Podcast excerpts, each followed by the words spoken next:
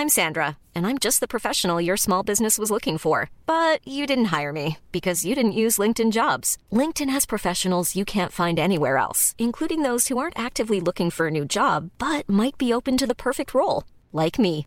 In a given month, over 70% of LinkedIn users don't visit other leading job sites. So if you're not looking on LinkedIn, you'll miss out on great candidates like Sandra. Start hiring professionals like a professional. Post your free job on linkedin.com/people today. Hi, I'm Danielle Radoichin. Welcome to the latest episode of My Big Idea, the weekly podcast from ASOS which brings you amazing career inspiration. Today I'm talking to zine founder and journalist Ione Gamble.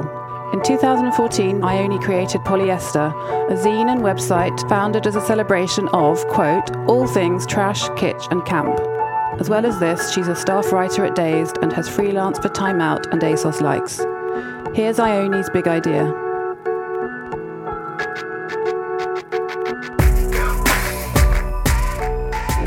Hey, Thanks for coming into ASOS. no worries.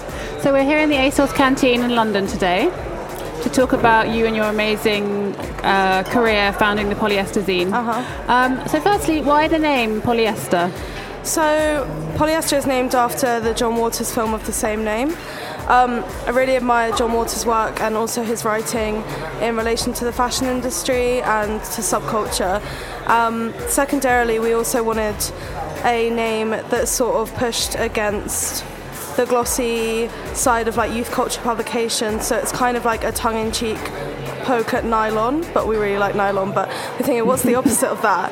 Polyester, like scratchy, cheap, horrible. So that's why it's called polyester. And the, your latest issue, which I think was issue four, Yeah. features Tavi Gevinson and Gogo Graham on covers. Uh-huh. Um, what does it take to be a polyester girl? Um, well, issue four is actually the first time that we featured like talent, so to speak, on the cover as opposed to like a model from an editorial photo shoot.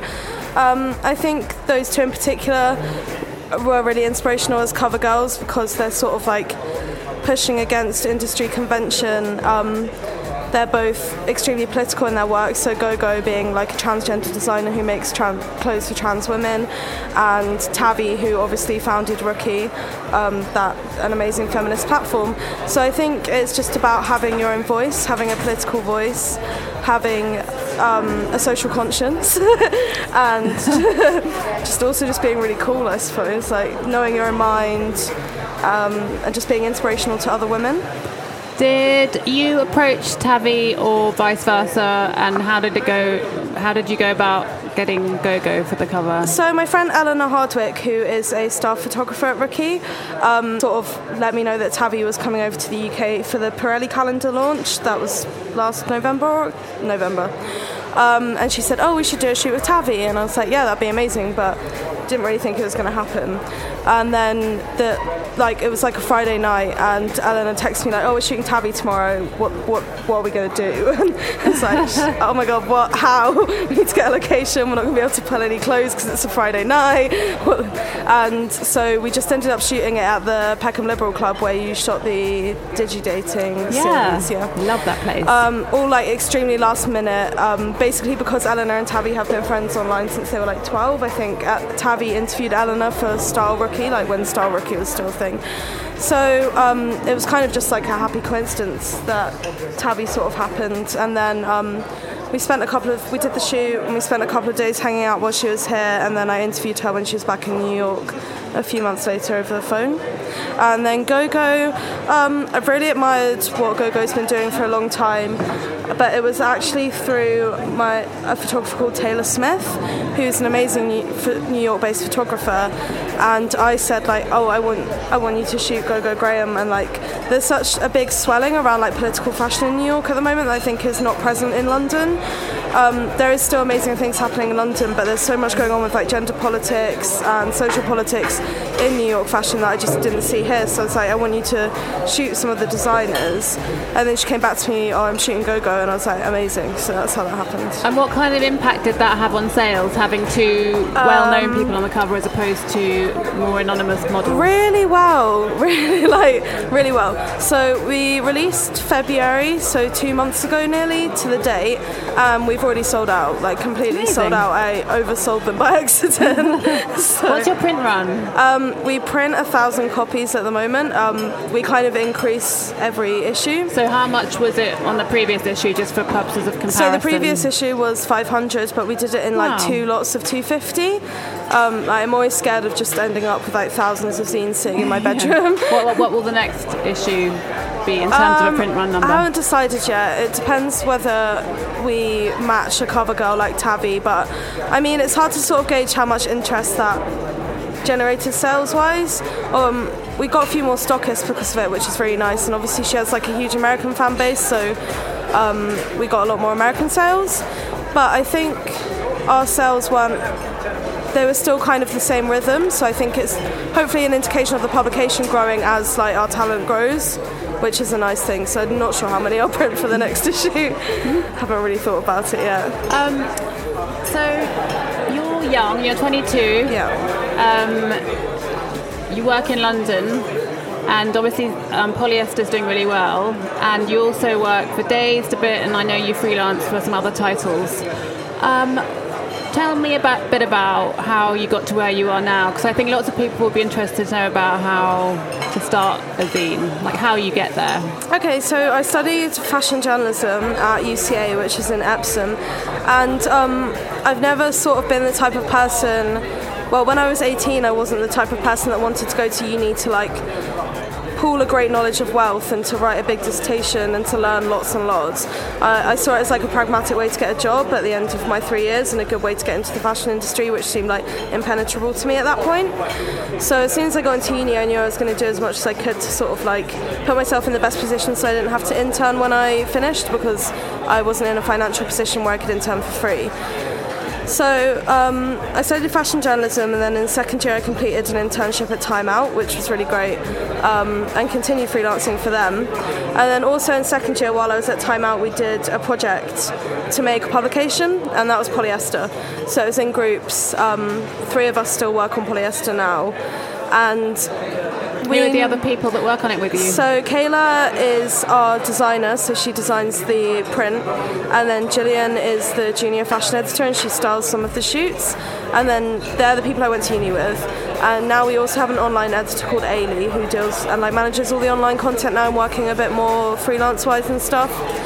So we made polyester as a group print publication and we start we never thought we'd take it anywhere but we saw like Arvida said she'd shoot the cover and we started getting all of these talent that we really admired so we were like oh we may as well give it a go and so we just started out with a we wanted to we thought we'd only make an online thing because it's so much cheaper so much easier but we wanted to throw a launch party because that's how you sort of like get remembered and people to actually engage with your product so we were like no one's going to go on a website after they've left a party so we made a zine and that's sort of how it started So would you say that four people is the minimum amount of staff you need to do something like that successfully? Um, I think you can do it on your own based on like your skill set. It's a lot of work. Um, I can't use InDesign, and Kayla like brings that to the project. I don't want to be a stylist, so she brings that to the project. And it's nice working in a team in the sense that you can like bounce ideas off each other, and you're not so like single-minded in your thinking. I think that's always a benefit. But I know people that make zines by themselves or in twos, but from my experience of like other zines, I mean, there's like four of us core team, but there's probably like an outreach of about 20 people that all pitch in at some point, like regular photographers we like to use, regular stylists, makeup artists, set designers. So it's always good to have like a larger circle, even if you're small, just in your core team. And what do you think is the difference between the digital offering and the print offering?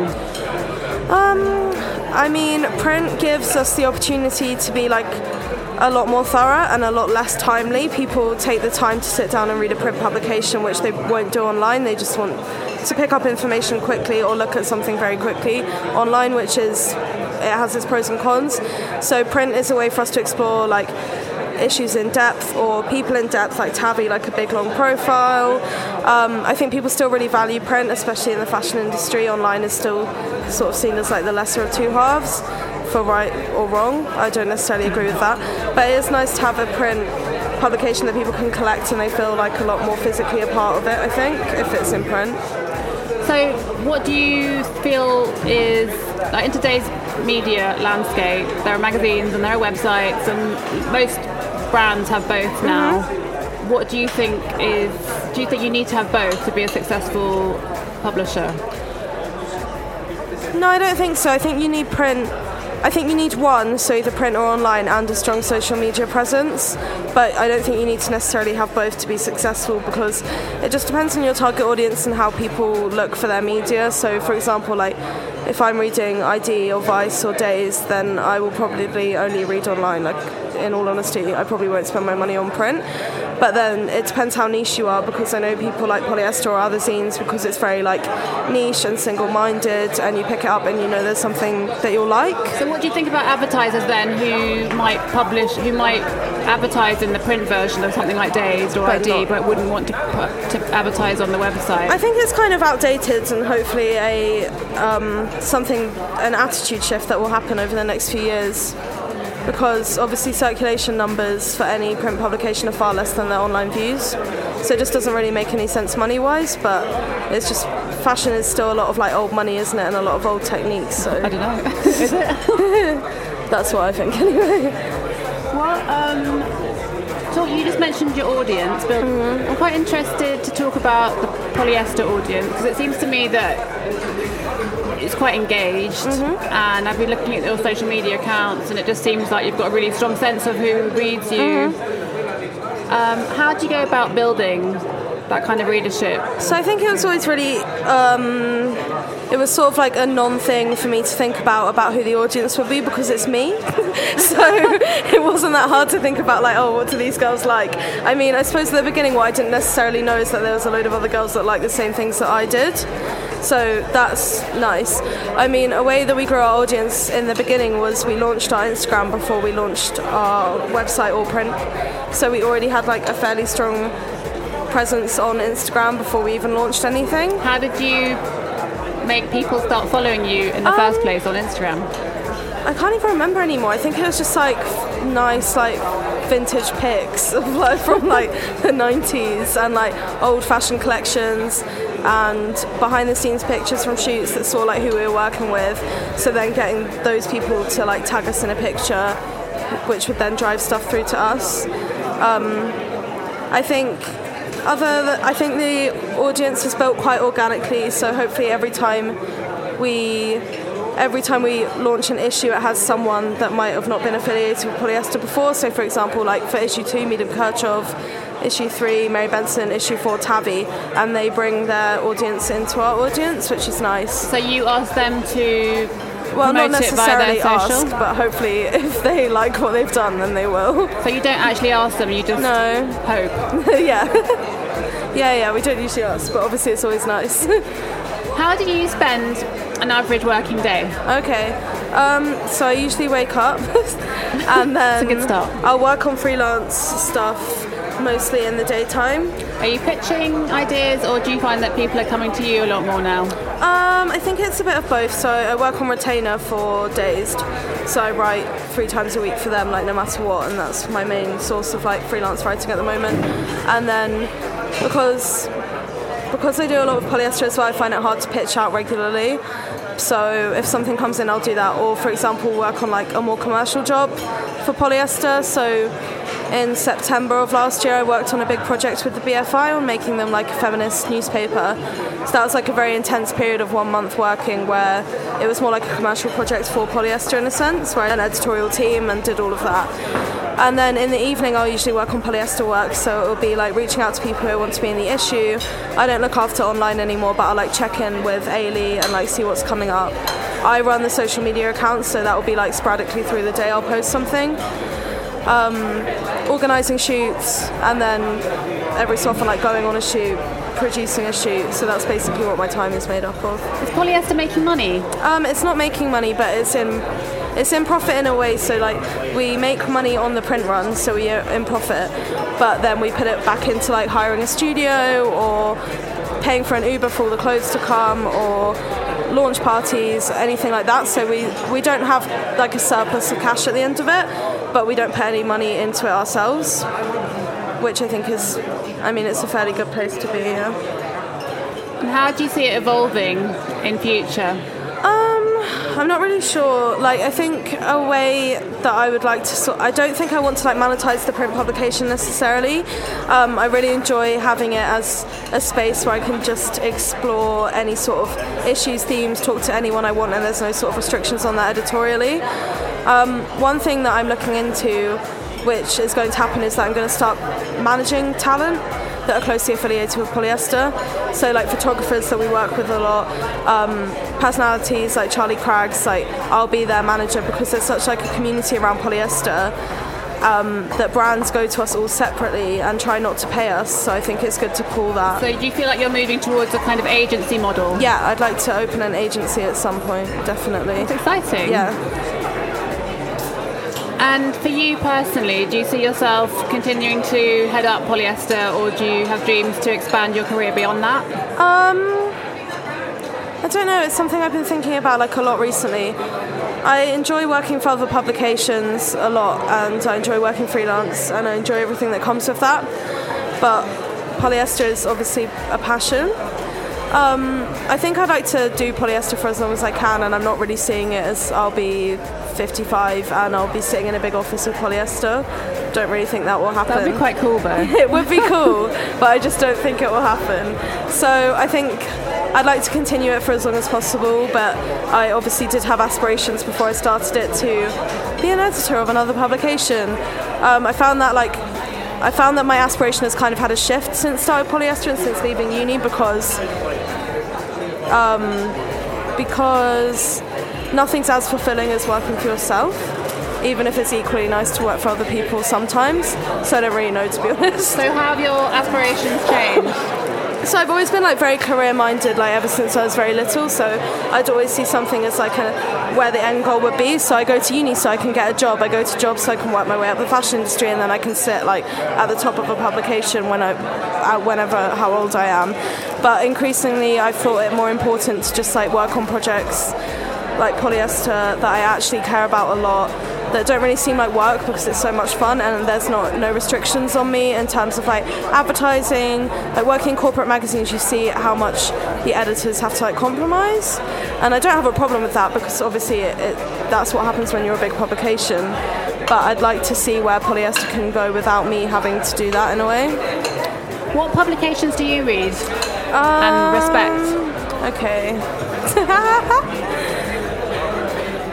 I really respect other zines. So the Chapes, which is a zine that my friend Cherry does. Um, OOMK, which is like um, just like a Muslim faith zine, but it's just really amazing what they've done. Um, I really like Diaspora Drama Strike, which is like an anarchist newspaper, and it's all run by women, and they're all like super young. Um, they're the people that did. Do you remember when all of the bus stop advertisements got hijacked with like socialist propaganda? That was them. Um, mainstream wise, like, I really still re- I still respect Dazed and ID like a lot. Um, I think Dazed just like amazing arts and culture coverage. I don't really know. don't really buy That's print that much. You've listed right there. what advice do you have for people, for anyone wanting to start their own zine slash website? Um, I would say like start writing for the smaller ones first to build your confidence up. That was a really important way for me to find my editorial voice was to write for other publications. Smaller zines like Sister Zine I wrote for when I was in my first year of uni. That really helped. And then also to just have like a very strong editorial vision and know that what you're doing isn't really being done anywhere else because there's ways that you can collaborate with other people very easily that would be just as fulfilling and it's a lot of work to start your own publication which I think some people might not realise. So it's very like easy to like wane your enthusiasm once you've started a project and then you're like shit this is too much work for me. Um, and it's nearly happened like a lot of times to me. Um, I think just like have confidence in yourself. Women are taught that they shouldn't really do projects by themselves or that they should keep quiet but there's so many strong women with strong editorial voices in journalism at the moment that that need Who not do be the you case follow in particular? writing Strong women, like Strong the ones you were just thinking of. Okay, so at the moment I'm like really obsessed with Rowan Blanchard.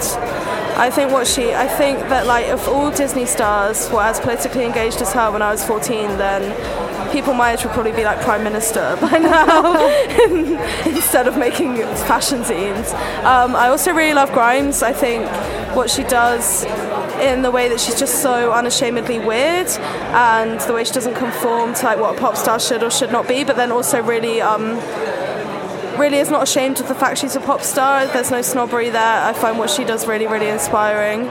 Um, I think women like Gogo Graham as well, um, and, my, and Charlie Craggs, like all of these women that exist in the face of such adversity and are still so strong and so single-minded and just want to do what they want to do. Like I think that's really inspiring to me.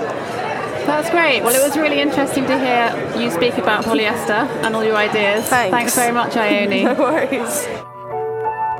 That was Ione Gamble talking about her big idea. Tune in next week to hear the next My Big Idea and check out previous episodes on Acast, iTunes, or your favorite podcast app. Bye.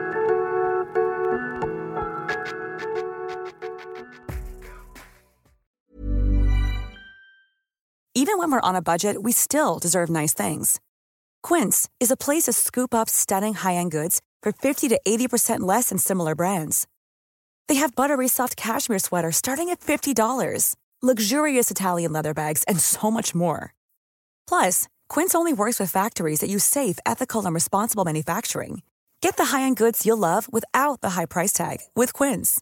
Go to quince.com/style for free shipping and 365-day returns.